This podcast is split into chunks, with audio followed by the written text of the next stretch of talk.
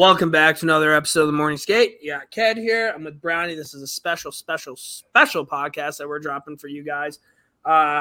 Brownie, what's going on, man?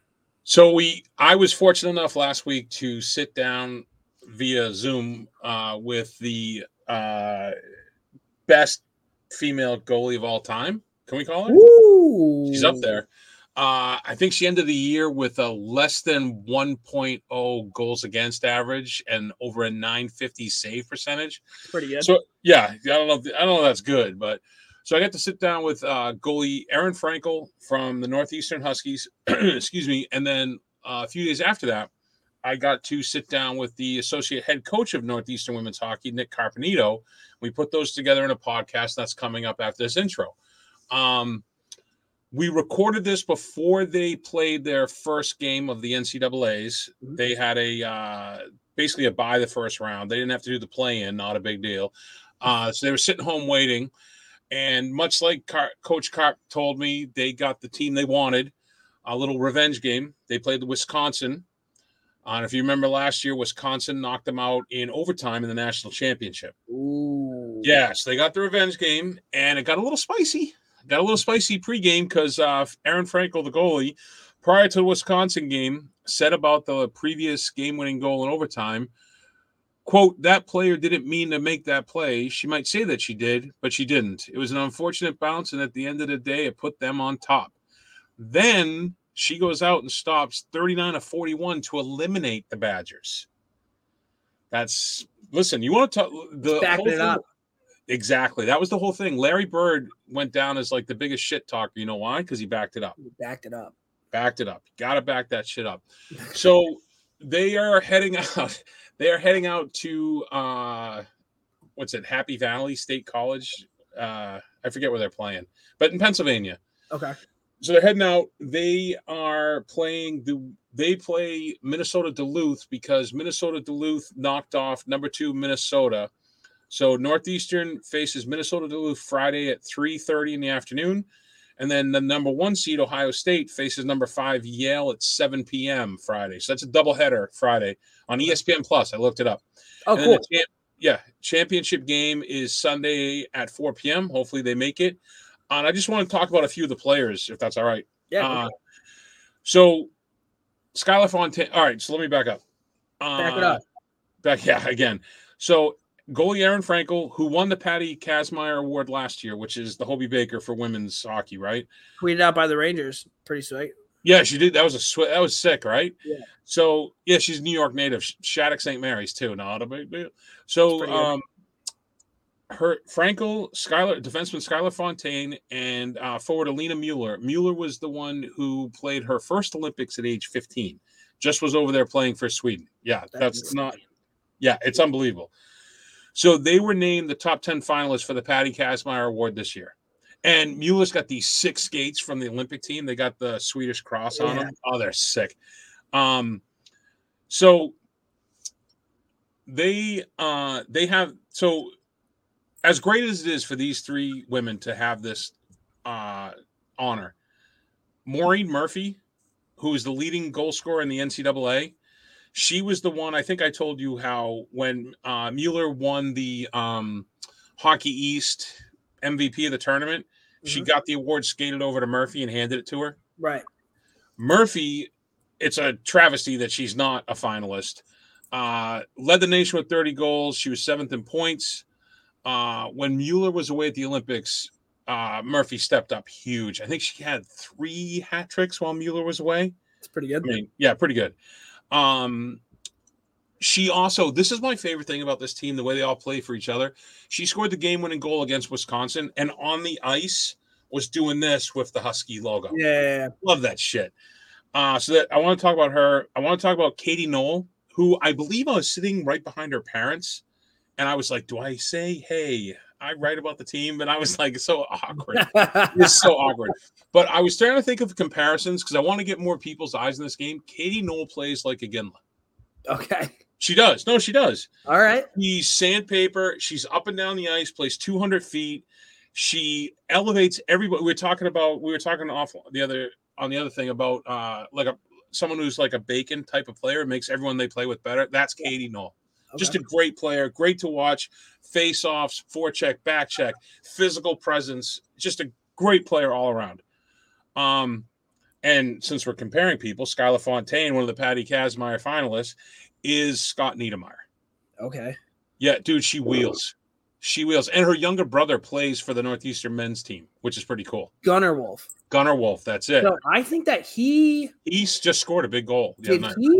He might have committed to RPI at one point and maybe transferred to Northeastern. Yeah, because I remember seeing that a kid named Gunner Wolf I thought was supposed to go to RPI. What a name. I assume there's only one. Yeah. What a name. What do you think? They call him Wolfie or Gunner? I don't fucking know, dude. That's like, God damn it, man. Just sometimes I wish I was cool. You know what I mean?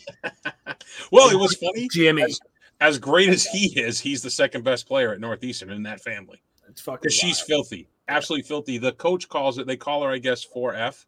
She has never seen a lane that she's not jumped in. She can wheel. Absolutely wheel. I wanted to give her a little credit. And then another one, Maddie Mills. So Maddie Mills played at Cornell and then transferred over with the NCAA, giving them an extra year. Mm-hmm. She went to Shattuck St. Mary's with Murphy and Frankel. Me and Frankel talked about it a little bit. And she came over. So Maddie Mills is a power play god. I think she is the all-time leader in power play goals for NCAA women's. I believe. I could be wrong there. It's pretty good. But she's basically a one-woman cycle. And what Wisconsin did, they were closing gaps super quick on Mills whenever she had the puck in the offensive zone. So what did this beauty do? Started dishing. They don't beat their heads against it. That's why they're so good to watch. Just a couple more. Skylar Irving, a freshman playing on a very senior grad student team. All these, older girls. Skylar Irving was bumped off the honey badger line, which is what I call it, because they play like honey badgers, and she played great. I think she got rookie of the or freshman of the week or something for NCAA. They swapped her and Mia Brown. Mia Brown dropped to play with Mickey Sandoris and Tessa Ward on that honey badger third line. And Tessa Ward, listen, Tessa, if you're listening, you might be my favorite player on the team just because, and I mean this in the most complimentary way possible, you play like an asshole. Fair enough. She does. Yeah. And she wears 42, which is Bacchus's number. Captain America. Yeah. She's sandpaper. I refer to her in all my blogs as Little Wardo of Hate. She's great. She chirps. She can see her going at the thing. And then the last thing I have is I got it cleared by Frankel. There's a player on the team named Andrea Renner, who's a very good player. She overcame a bad injury. She worked her way back, alternate captain, just a great player. Frankel gave me the green light to call her Hawkeye. So I've been calling her Hawkeye in my write-ups. Okay. So they're playing Friday. Hopefully they get it done, and then they go for the natty on Sunday. And I'm telling you, it's great games. The way they play as a unit – no matter who drops, someone cycles back. Multiple times against Wisconsin, they kept the puck in on a cycle and changed out one by one and kept the puck in. It's just great team hockey that you don't see at the NHL level. I will be tuning in. Yeah, very excited. So, listen, enjoy these interviews. Frankel has the patience of a saint to deal with me fanboying all over her. And Coach Carp, well, whatever, he's Coach Carp. We hope that you guys check it out. Definitely check them out as they, they're trying to take home that natty ship. So that's it. It's lock and key. But hopefully you guys like this pod. And, we will talk to you. Enjoy the interviews. All right. So this is Brownie, Sunday morning special podcast. We are pleased to welcome into the Morning Skate the defending Patty Kazmaier Award winner, newly crowned Hockey East champion for the fifth consecutive year with a 24-3-2 record on the season, 1.03 goals against, and a 9.57 save percentage. Welcome to the podcast, Aerin Frankel. Thank you for having me. So we have a segment on the podcast every week where we call it mea culpas. It's the mistakes we talk about, things we screwed up last week. I'm just going to put my hand up right now that – Aerin has been gracious enough that we were talking for 15 minutes before this genius realized that he never hit record. So thankfully, she has the patience of a goaltender that she is willing to hang around and go through this again because your boy Brownie's not so good with the computers. So there's our mea culpa. No worries. No worries. All right. So here we are. It's Sunday morning, a little later than we originally started.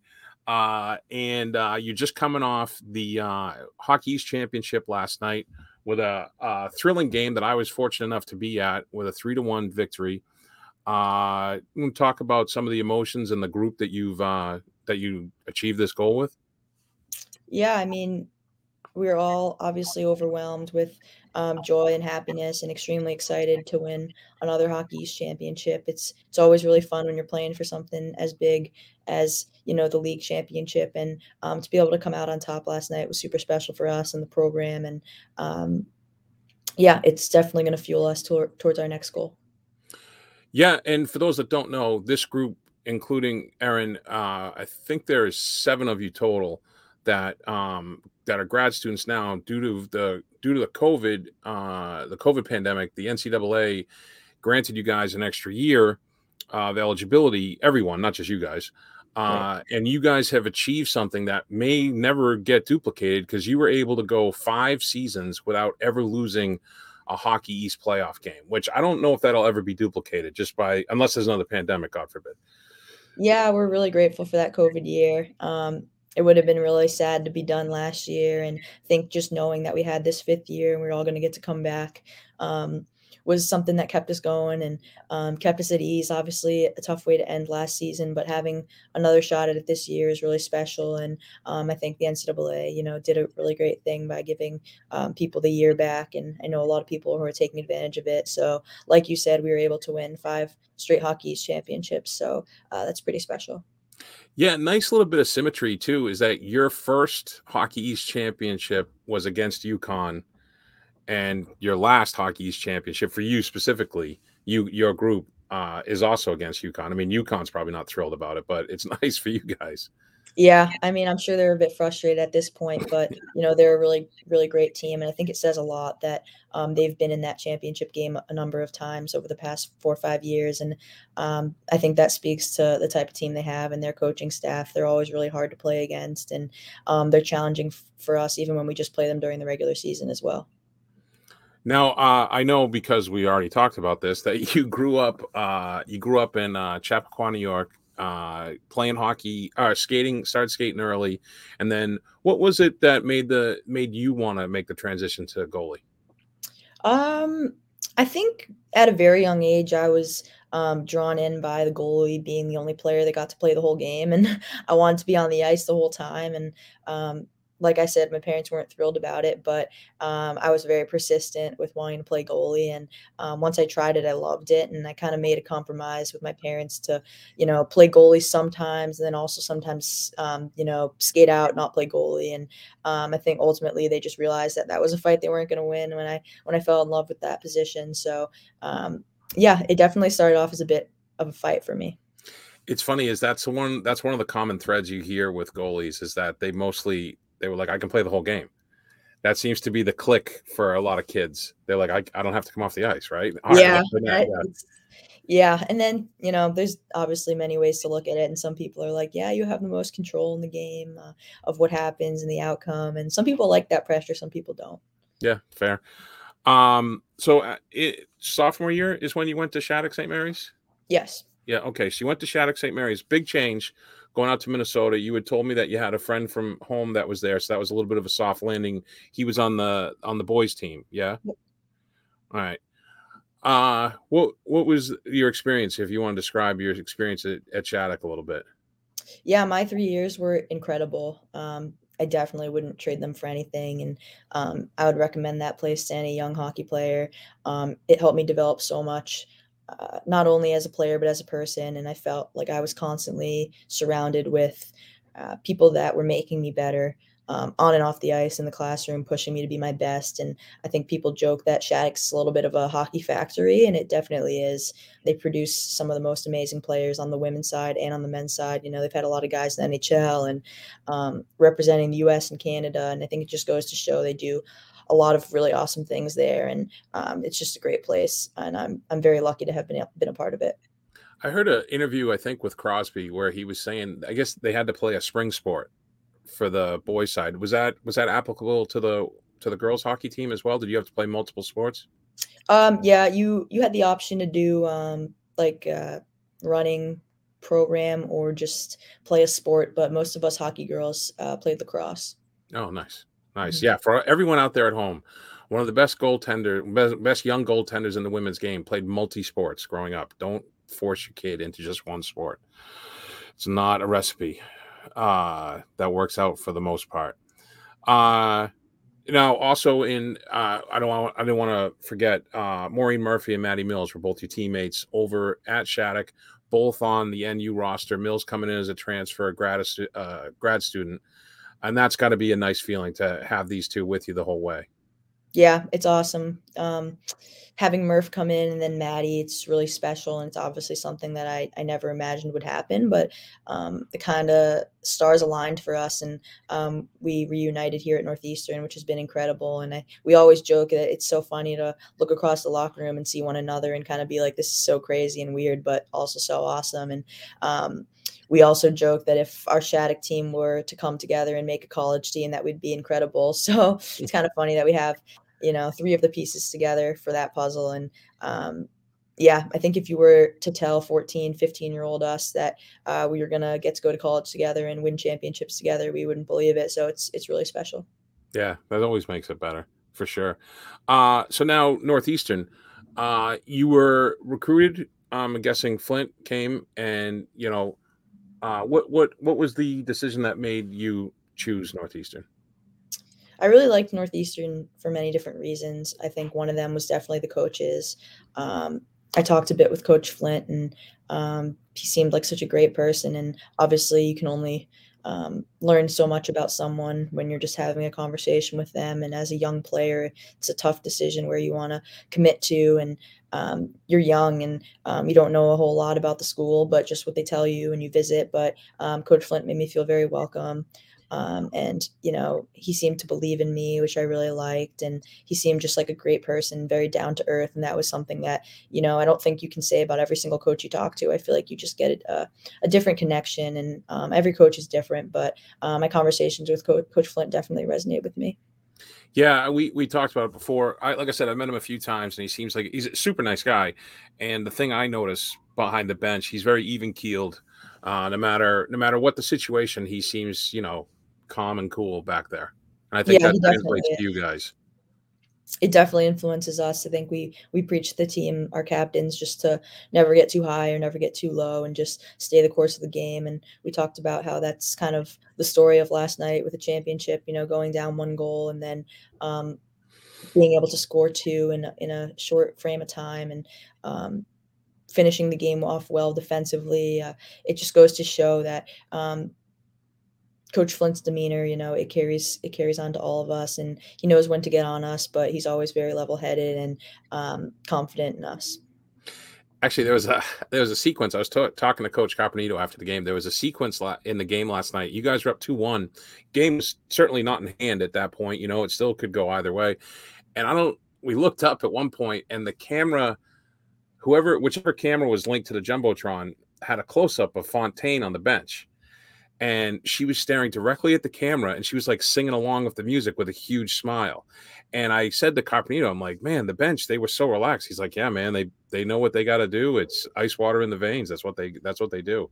And I think that all, it stems from Flint, the example he sends. You can see no one was too tense. No one was squeezing their sticks, Yeah, he definitely. She may have been a little too relaxed, but right. I was like, well, if she's calm, then it should be all right, Mm-hmm. And he preaches that to us all the time.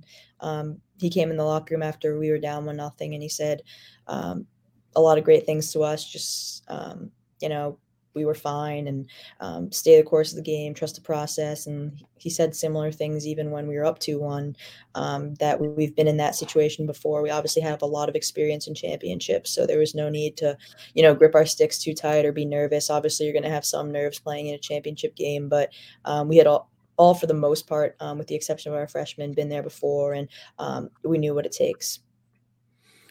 Okay, so we know your goals for this year aren't done. I did want to talk about your future plans, Olympic path, kind of see what happens, what you were thinking moving forward after the season, if you've thought about it at all.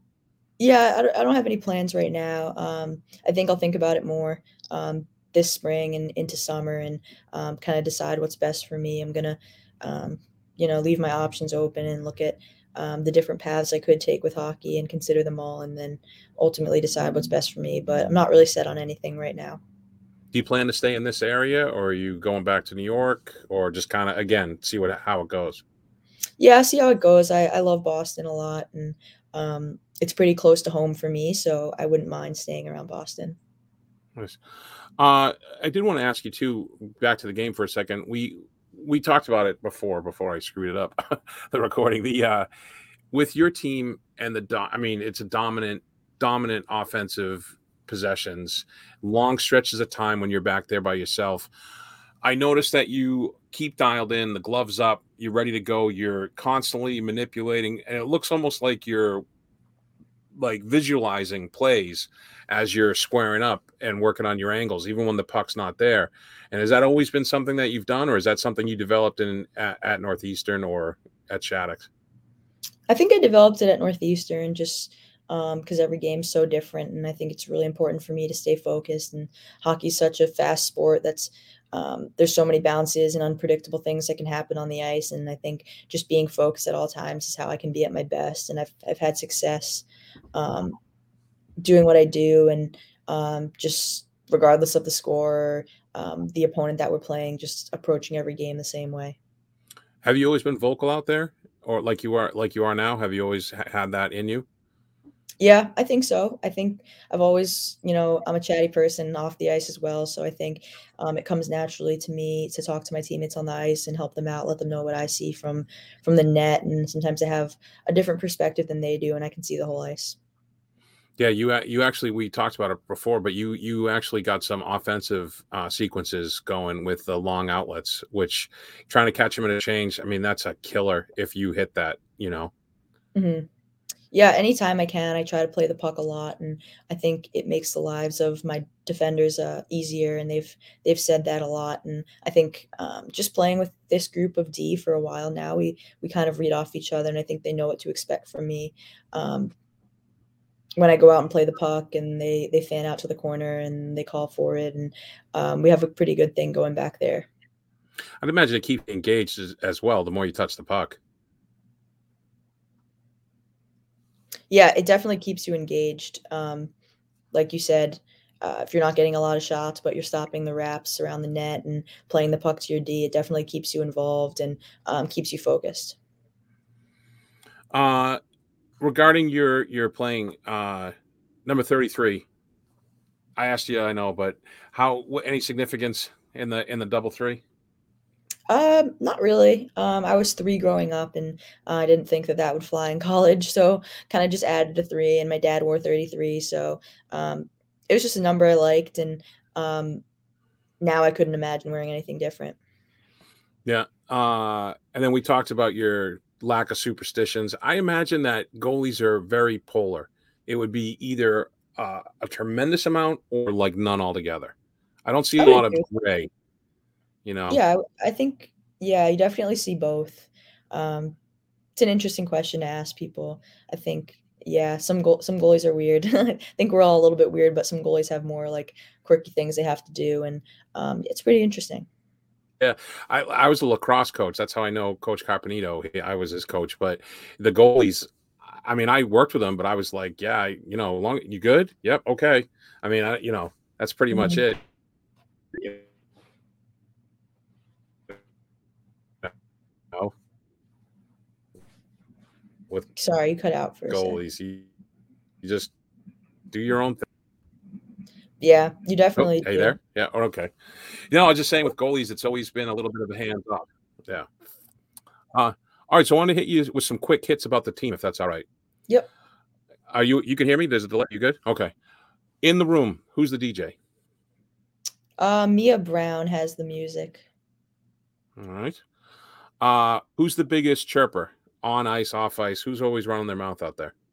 Tessa Ward. I would have picked her, actually, just by the way she plays. Yeah. Is there someone like who's always keeping the team loose, a cut up in there, breaking the tension? I would probably say Skylar Fontaine. Okay. Who's got the hardest shot that you face in practice? The hardest to stop or the hardest? All right, both. Hardest to stop. Hardest to stop. For me personally, is Peyton Anderson. She has something about her release. It always gets me. And the hardest shot is probably Renner or at times could be Alina. Okay. So this is a chirp directly from Coach Carp. He says that he can't shoot on you in practice anymore since it will destroy your confidence. Any comment on that? I'm glad that he cares about my confidence. Perfect. Who's always the one that's late that gets everyone in trouble? We don't really have anyone that's late because expectations are high. Keys to the championship right there, be on time. Mm-hmm. Who's got the sickest, I don't know if you guys do penalty shot drills, but who gets you more than not? Alina probably with the moves, or Maureen Murphy. Okay. One person on the squad that you need, no matter you're in trouble, no matter the time, place. There we go. I don't know why it keeps cutting out. I got you. I would say Maddie Mills.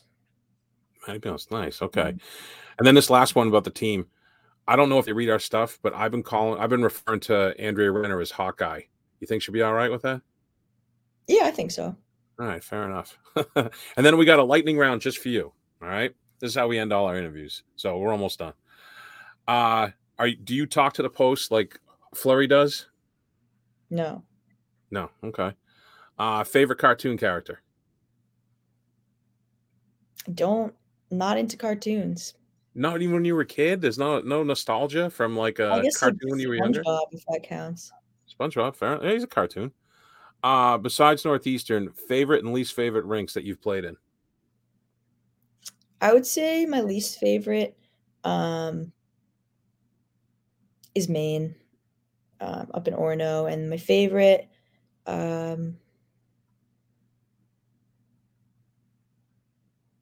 it's a tough one. I like playing in UNH. Oh, nice. Your go-to pizza topping? Just cheese. Okay. Black tape or white tape, and you go heel to toe or toe to heel? I do white tape, heel to toe. Heel to toe. Okay. Guilty pleasure TV show or your most recent binge? I've been watching Cobra Kai. It's pretty good. Yeah, it's pretty funny. You probably don't remember the originals, but it's pretty funny because they just switched it all up. Yeah, it's worth awesome. It. Yeah. Do you remember your first stick, goalie or not? And if you do, what was it? Yeah, it was like a not goalie stick. It was a white and green Vapor, 40 flex or something ridiculous, and it was tiny. Nice. Pancakes or waffles? Pancakes. All right. Which current NHL player reminds you of your game? That's tough. I don't know. I haven't really been. I imagine you don't have a whole lot of time for watching NHL either. Too much on particular players. In the past, I would say Fleury probably. Okay. Your favorite pastime, not hockey related? Playing with dogs. Well, you have a couple of dogs, yeah? I do. What do you have? I have a Rottweiler and a Maltipoo. Nice. And they get along? They do. Nice. Alarm tone on your phone? It's always silent. Okay. Fair enough. Yeah. Are you a multi-text person or are you a paragraph text person? Multi. Okay. And there's the last one. Most famous person in your phone?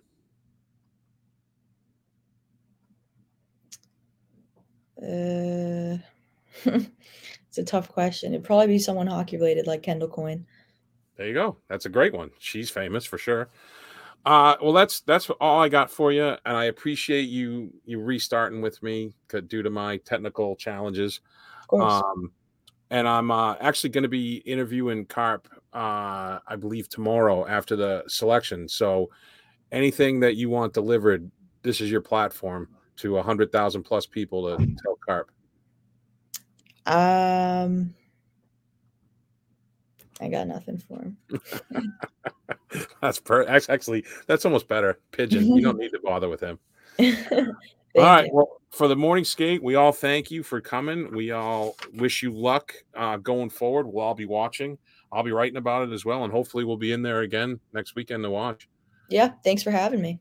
All right. Well, that's it for this Sunday edition of The Morning Skate. Thank you to Aerin Frankel, and we will see you all soon. Welcome to The Morning Skate, another special interview.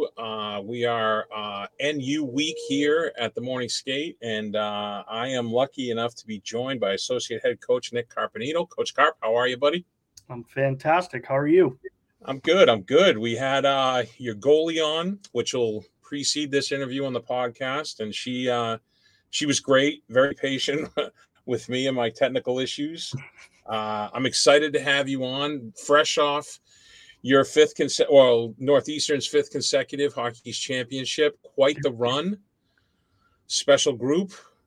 Yep, special group. I mean, it's crazy to think, you know, our seniors / grad students minus, you know, Maddie Mills, who transferred in, they haven't lost a playoff game in their career in 5 years, which I think is an absolutely incredible stat. And, you know, to be able to find that consistency year in, year out is I think a lot of it attributes to the leadership that they bring to the table and the experience that they bring come tournament time and playoffs every year. So huge credit to them for, I mean, realistically, they all got us to where we're at as a program from when they first got here. And, you know, Hobson, you know, Fontaine, Ward, Frankel, obviously, you know, the list goes on and on. So incredible achievement for them. And, you know, we're really fortunate as a coaching staff to be able to work with them every day.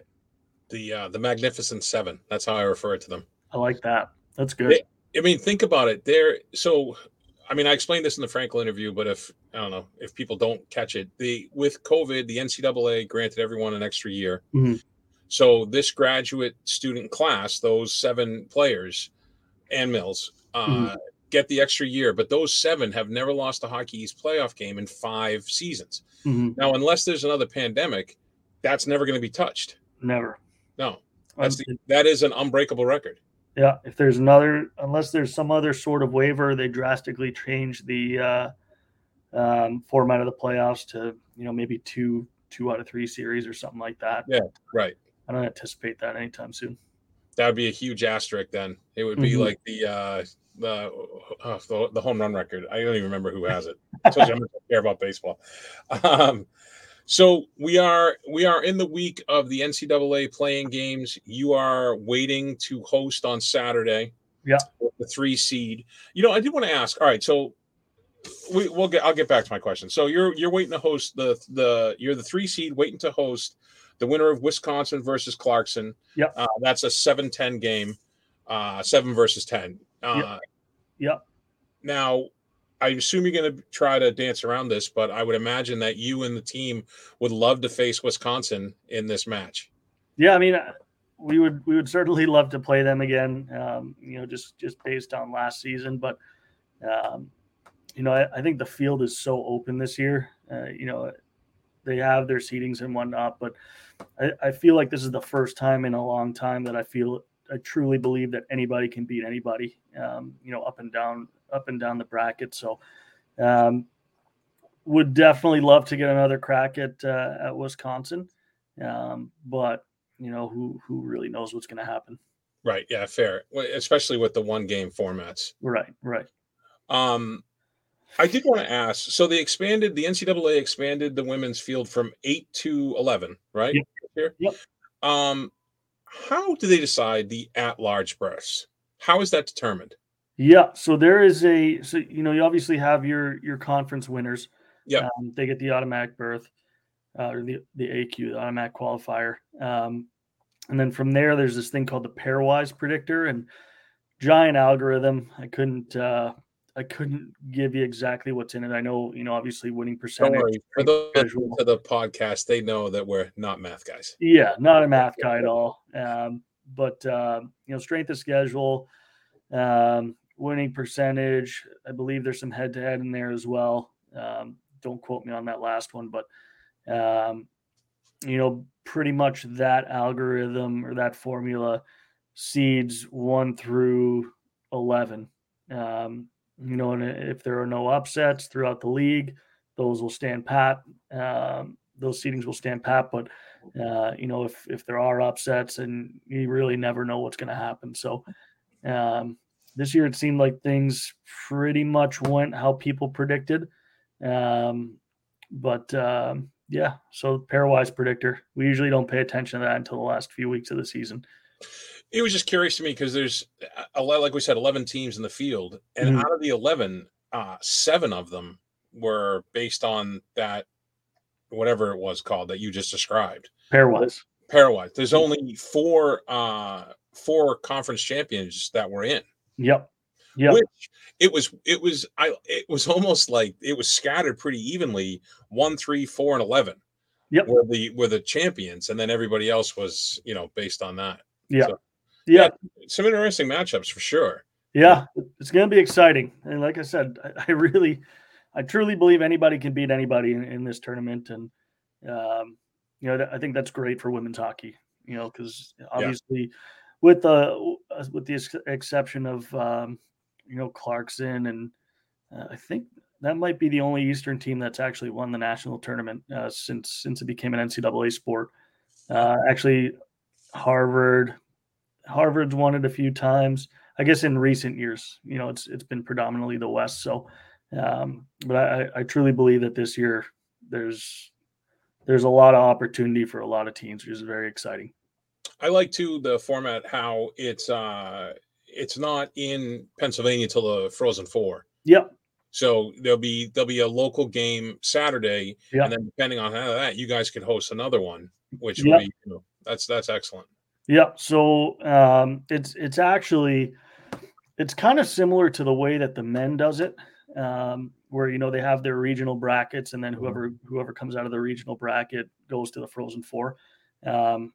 I think the difference is, and I think that this is pretty neat for college athletics, is that with the regional brackets on the men's side, they go to neutral sites. So, you know, within the region, but, you know, they'll go to the DCU Center in Worcester, or, you know, they'll go, you know, place X, whatever. When I was in college, that was still the Worcester Centrum, by the way. Yeah, the Centrum, the old Centrum. But I think it's neat that on the women's side, it's hosted by universities with you know, by a university within whatever regional bracket you're in. So, you know, we're the Boston bracket, and we get to host that. So I think that's a really neat aspect. I think it's going to get a lot more people involved, but it's also going to expose more people to, you know, college facilities. I will say, if you're in the Boston area this weekend and you're looking for something to do, there is no more value for your entertainment dollar than women's college hockey. Mm-hmm. I watch a lot of the games on TV. I can't get in there that much. We were fortunate enough to be in for the Hockey East championship game, and what a show. I mean, I've been to Bruins games.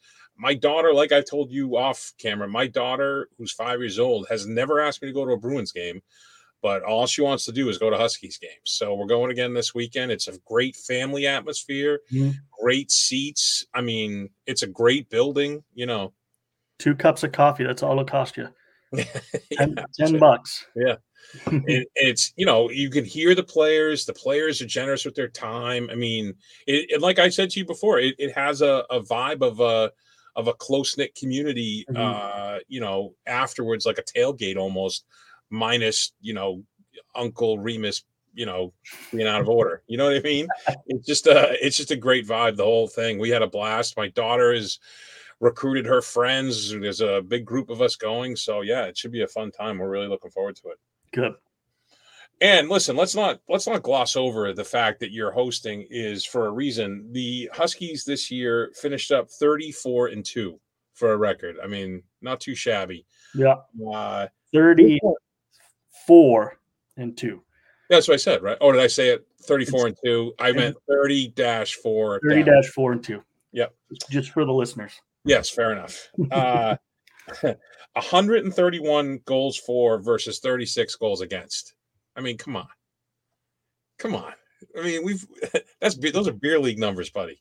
Good goaltending, good solid team defense, and obviously some pretty solid offensive firepower. But I think a lot of it's the experience factor too. We were able to get a lot of players for that extra year, and they know even with the success that we had last year, like it wasn't easy to get there. So they understand. Our current team has a really good grasp of what it actually takes to get to where we want to be. And, it's not just, show up at the rink, 36 times this year, win 36 games and then you're in. It's a grind, sure. And I thought it's funny because I've had this conversation with a lot of coaches before. Like I thought that this year, going into this year with a little bit less on the COVID restrictions and, a little bit more of a normal schedule with classes and whatnot. I thought that it would be a little bit easier, but it was actually a kind of a difficult transition to get back into it because you never really realize a lot of the classes throughout the country was either hybrid or fully remote. Oh, right. So there's a little bit more flexibility in what you had to do, and now we're back to it. Like you're going to class, you're going to practice, you're going to, doing your games. And, but it was a different year than I expected. And it was definitely tough at times for the players to kind of get readjusted, but, the experience factor that we have, they get it and they know what they had to do. Everyone's looking good in terms team-wise. You guys were clicking the other night, mm-hmm. Power play, you guys ended up, I don't know if you're even aware of this, you guys ended up over 31% on the power play for the season. Yeah, I had a good idea about it. Our power play is a little bit different than it has been in the past. Obviously with any power play, you want to have quality players, and we're fortunate enough to have two. That PP one is, it's sick. Yeah. The people you put, it's what is it? If I get this wrong, I apologize, but it's what Hobson, Fontaine, Mills, Murphy, and Mueller or Aurard. So was when Alina was out at the Olympics, it was Fontaine, Hobson, Murphy, Aurard, and Maddie Mills. And then when Alina came back, she slid into Hobson's spot at the top. Oh, okay. Yep. And then Hobson, went to our second unit, which is dangerous as well. Yeah, she was a one-woman cycle during the game for the go-ahead goal? Yep. Last game? She controlled it all. Her edge work, man, when she skates. Yeah. And then, again, that's something else that doesn't translate on TV versus being at the game. Yeah. You really see it. Yeah. Absolutely incredible player and, great leader, great person. We're very fortunate to have her. We knew that she was all in when she committed to our school. She actually ended up getting a Husky and called it Boston. So we knew we were getting a good one that was all in. And, at the end of the day, I think that's why we're so successful is all the players that are here. They're all in on Northeastern. And, it's not, I just want to go there because you're good. Right. When a lot of these players committed to us, we were about a 500 team, so it's exciting. And, she's a big part of it. That's for sure. Something that you said made me think of this. So when I was interviewing Frankel, I did some quick hits, quick questions with, well, if you're listening to this all together, you just heard her mention it. I asked her if there was someone that was always late that got the team in trouble, someone that consistently late. And her answer was, she goes, no one's late because we know why we're here. Yeah. It was such a great answer. I was just like, all right, I meant it to be I thought she was going to throw somebody under the bus, just a laugh about it. But she's no, we're here. We know why we're here. The last person I remember being late to anything on our team would have been Brianna Storms, who graduated 2 years ago. and it was her freshman year, the first day of official practices. Ugh.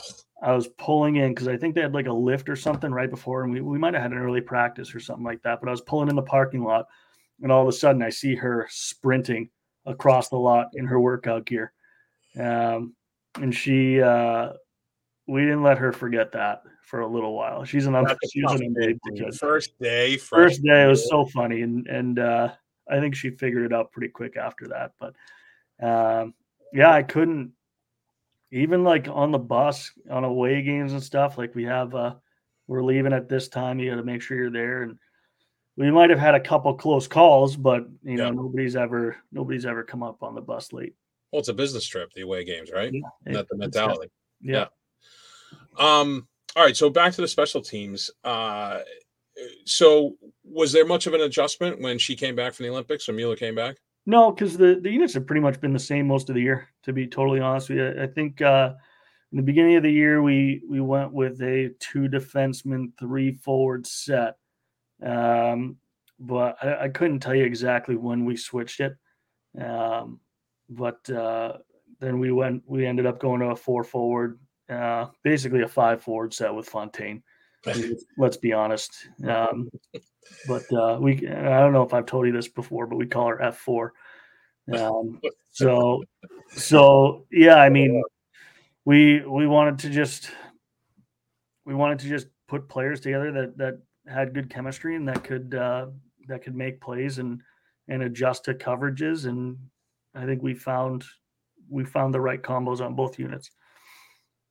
Oh, it's a little bit too. I wrote this in the article, is that Aurard, with her anticipation of the play and the way she sees the game when she is on the PK, I'm at the point now where I expect her to have a bid almost every time she's out there shorthanded. She's just so smart.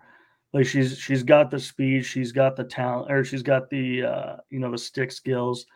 But, one of the things that unless you really pay close attention to, she's just so smart. Like her hockey IQ is through the roof. And, I think the incredible part about her is she's so simple at the same time. Like she's very efficient with her movement. She's very efficient with like her pull moves and her shooting and, she's not someone that's going to, triple toe drag you into a spinorama and try and get around you. She's, quick pull, protect the puck and drive the net type of player. And,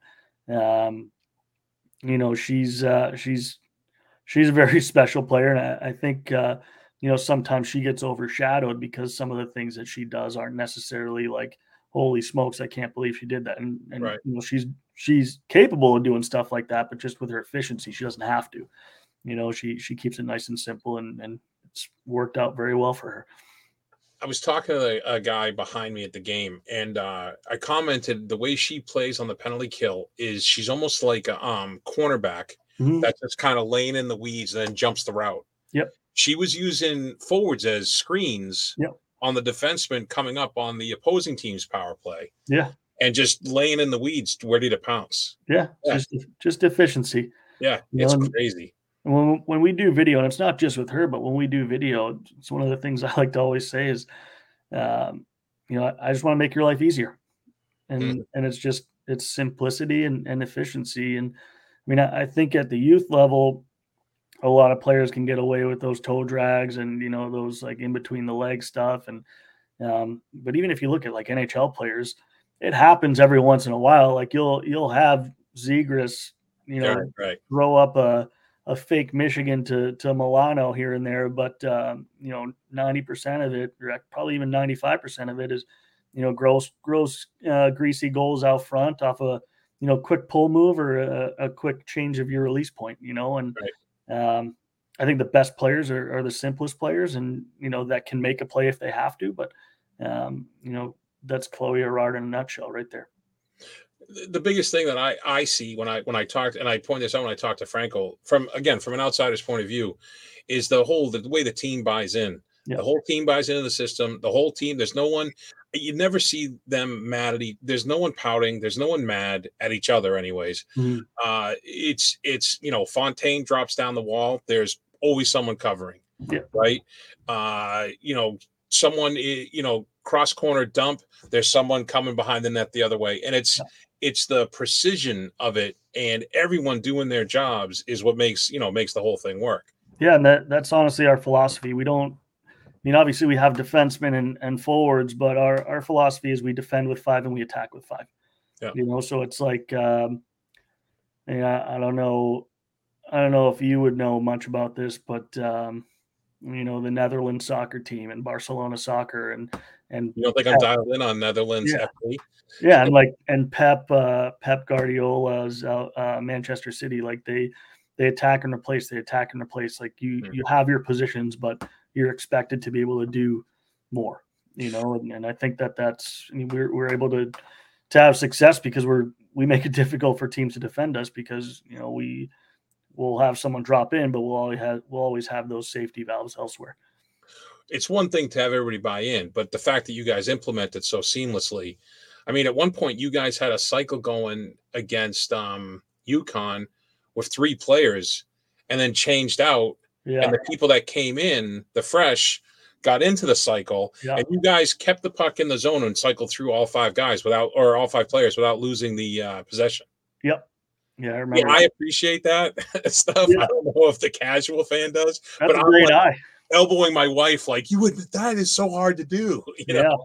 No, we. I actually remember that exact shift. Yeah. We were able to cycle through actually three lines in that. Yeah. Which was really neat, and but that's selflessness too on our players' part. Like if you're pressing and you're pressing them, a lot of times you're going to get a pretty quality opportunity of it if you can keep them pinned in, but they understand the importance of, if we can get the other team's legs burning a little bit, well, let's get fresh legs in ourselves and see if we can capitalize on it. Now, we didn't on that shift, but I think that was a huge turning point for that game. That was a big momentum shift for sure. We've talked on some of the brighter stars, and I do want to ask about my personal favorite line. I've been calling them in my write-ups the Honey Badger line. Mm-hmm. Tessa Ward, Michaela Sandoris, and freshman Skylar Irving. Yeah, the skill, the grit, the awareness with Sandoris. Yeah. I don't think she's ever seen a puck. She doesn't look down. Yeah, she does not look down. And I was, again, elbowing my wife. I'm like, watch her. She does not look down at the puck. Yeah. Just to have that as your third line. Come on. That's just fantastic. Mickey she's definitely somebody that is overlooked. And it's another one of those players. Under the radar. Yeah. She's another one. And I remember watching her before she got here. There was this one game specifically. It was at, where the heck was it? It was out in Vermont at the Naha Labor Day showcase at, Letty Park Arena. And, our team, we love attacking what we call soft areas, like around the slot. And I remember watching her, she's just so smart and she puts herself in such incredible goal scoring positions that, she's someone that everybody wants to play with because she's always in the right spot. Yeah. And I think, for you being able to notice something like that, like a lot of people just don't, a lot of people will look at the stat sheet at the end of the game and say, she wasn't necessarily on there, but she's always there in the big moments. And she's always there, when the chips are down and, she's someone we always know, which is very difficult as a coach. We always know what we're going to get out of Mick Sandoris. And, that's why she's out there a lot. Well, talk about things that don't show up on the stat sheet. We already talked about Aurard, but Megan Carter, I thought had a great game in the championship game, and she made a play which won't show up at all.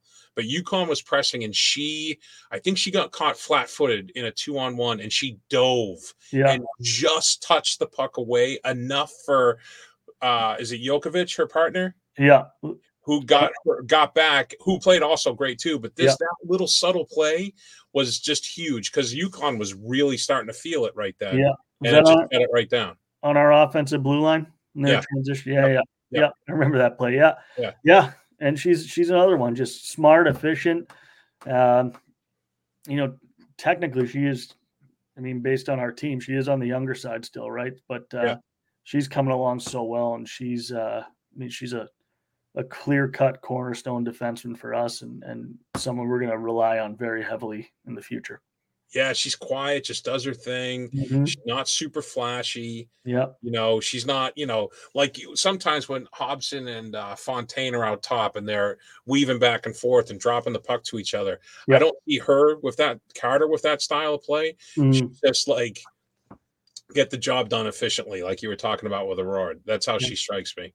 She's about as two-way as it gets. Like she picks her spots so well, and you see her too. Like she has the ability to break the puck out on her own and get into the offense. But she's great at picking her spots. She's got a great shot. She's very cerebral out there, and it's no surprise if you know her off the ice.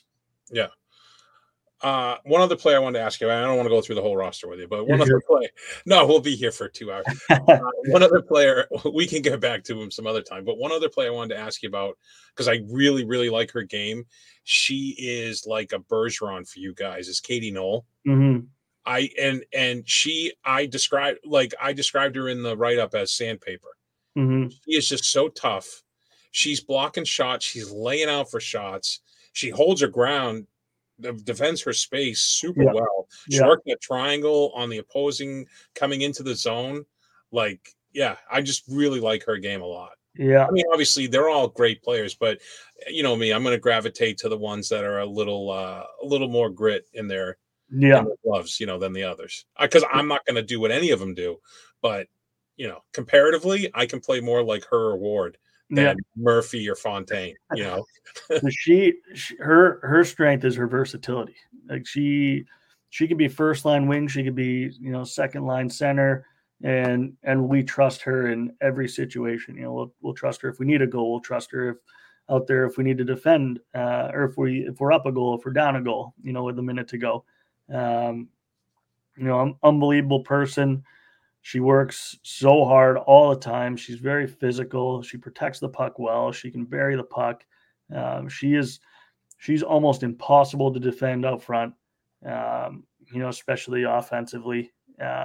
She protects the puck very well. Yeah, and you know, she's someone that, you know, when she came in, you know, and this is something that happens with pretty much every freshman that comes in, because more times than not, if freshmen's coming to any team in college hockey, they're probably the best player on their team, right? So So they were able to get away with a little bit more as far as, you know, pulling those toe drags or putting stuff in between your legs and all sorts of stuff, going through defensemen rather than going around defensemen is what we call it.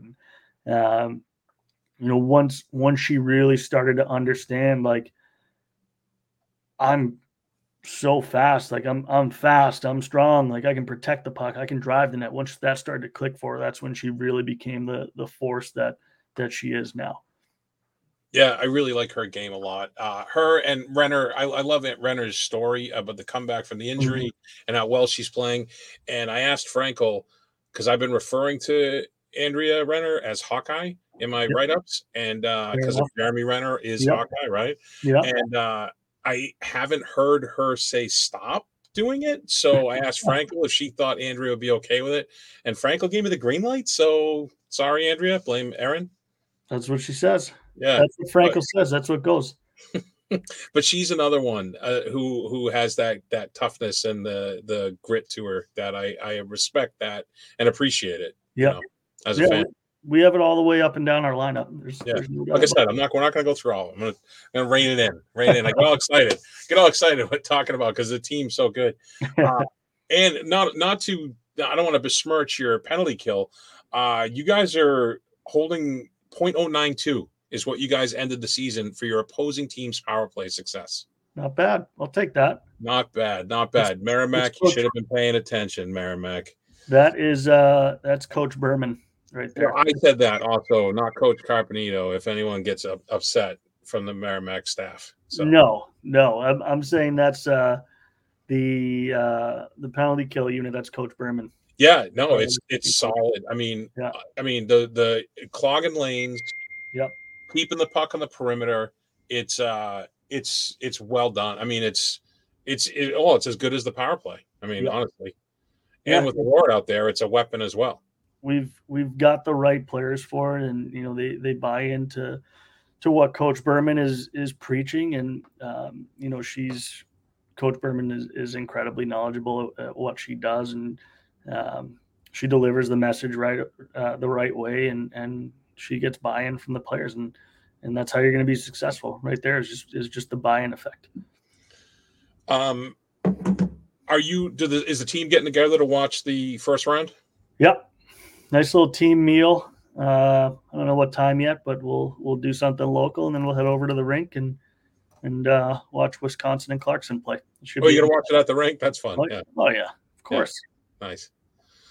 Well, listen, I appreciate your time. It's always great catching up with you. We will be there on Saturday, hopefully with the right results. I'll get to speak to you afterwards. But yeah, I can't. I just wish you the best. I wish the longest run possible. You know, for this wagon of a team. There's no other way to describe them.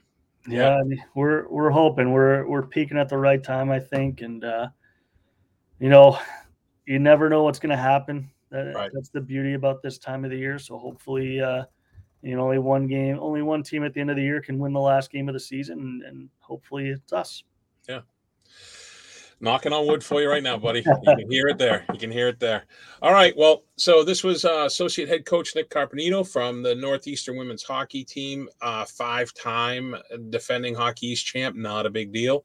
And Saturday, taking on the winner of Wisconsin and who are they playing? Clarkson. Saturday at 1:00 at historic Matthews Arena. Hope to see you there, buddy. Thanks again. Appreciate it. No problem at all. Thank you. All righty.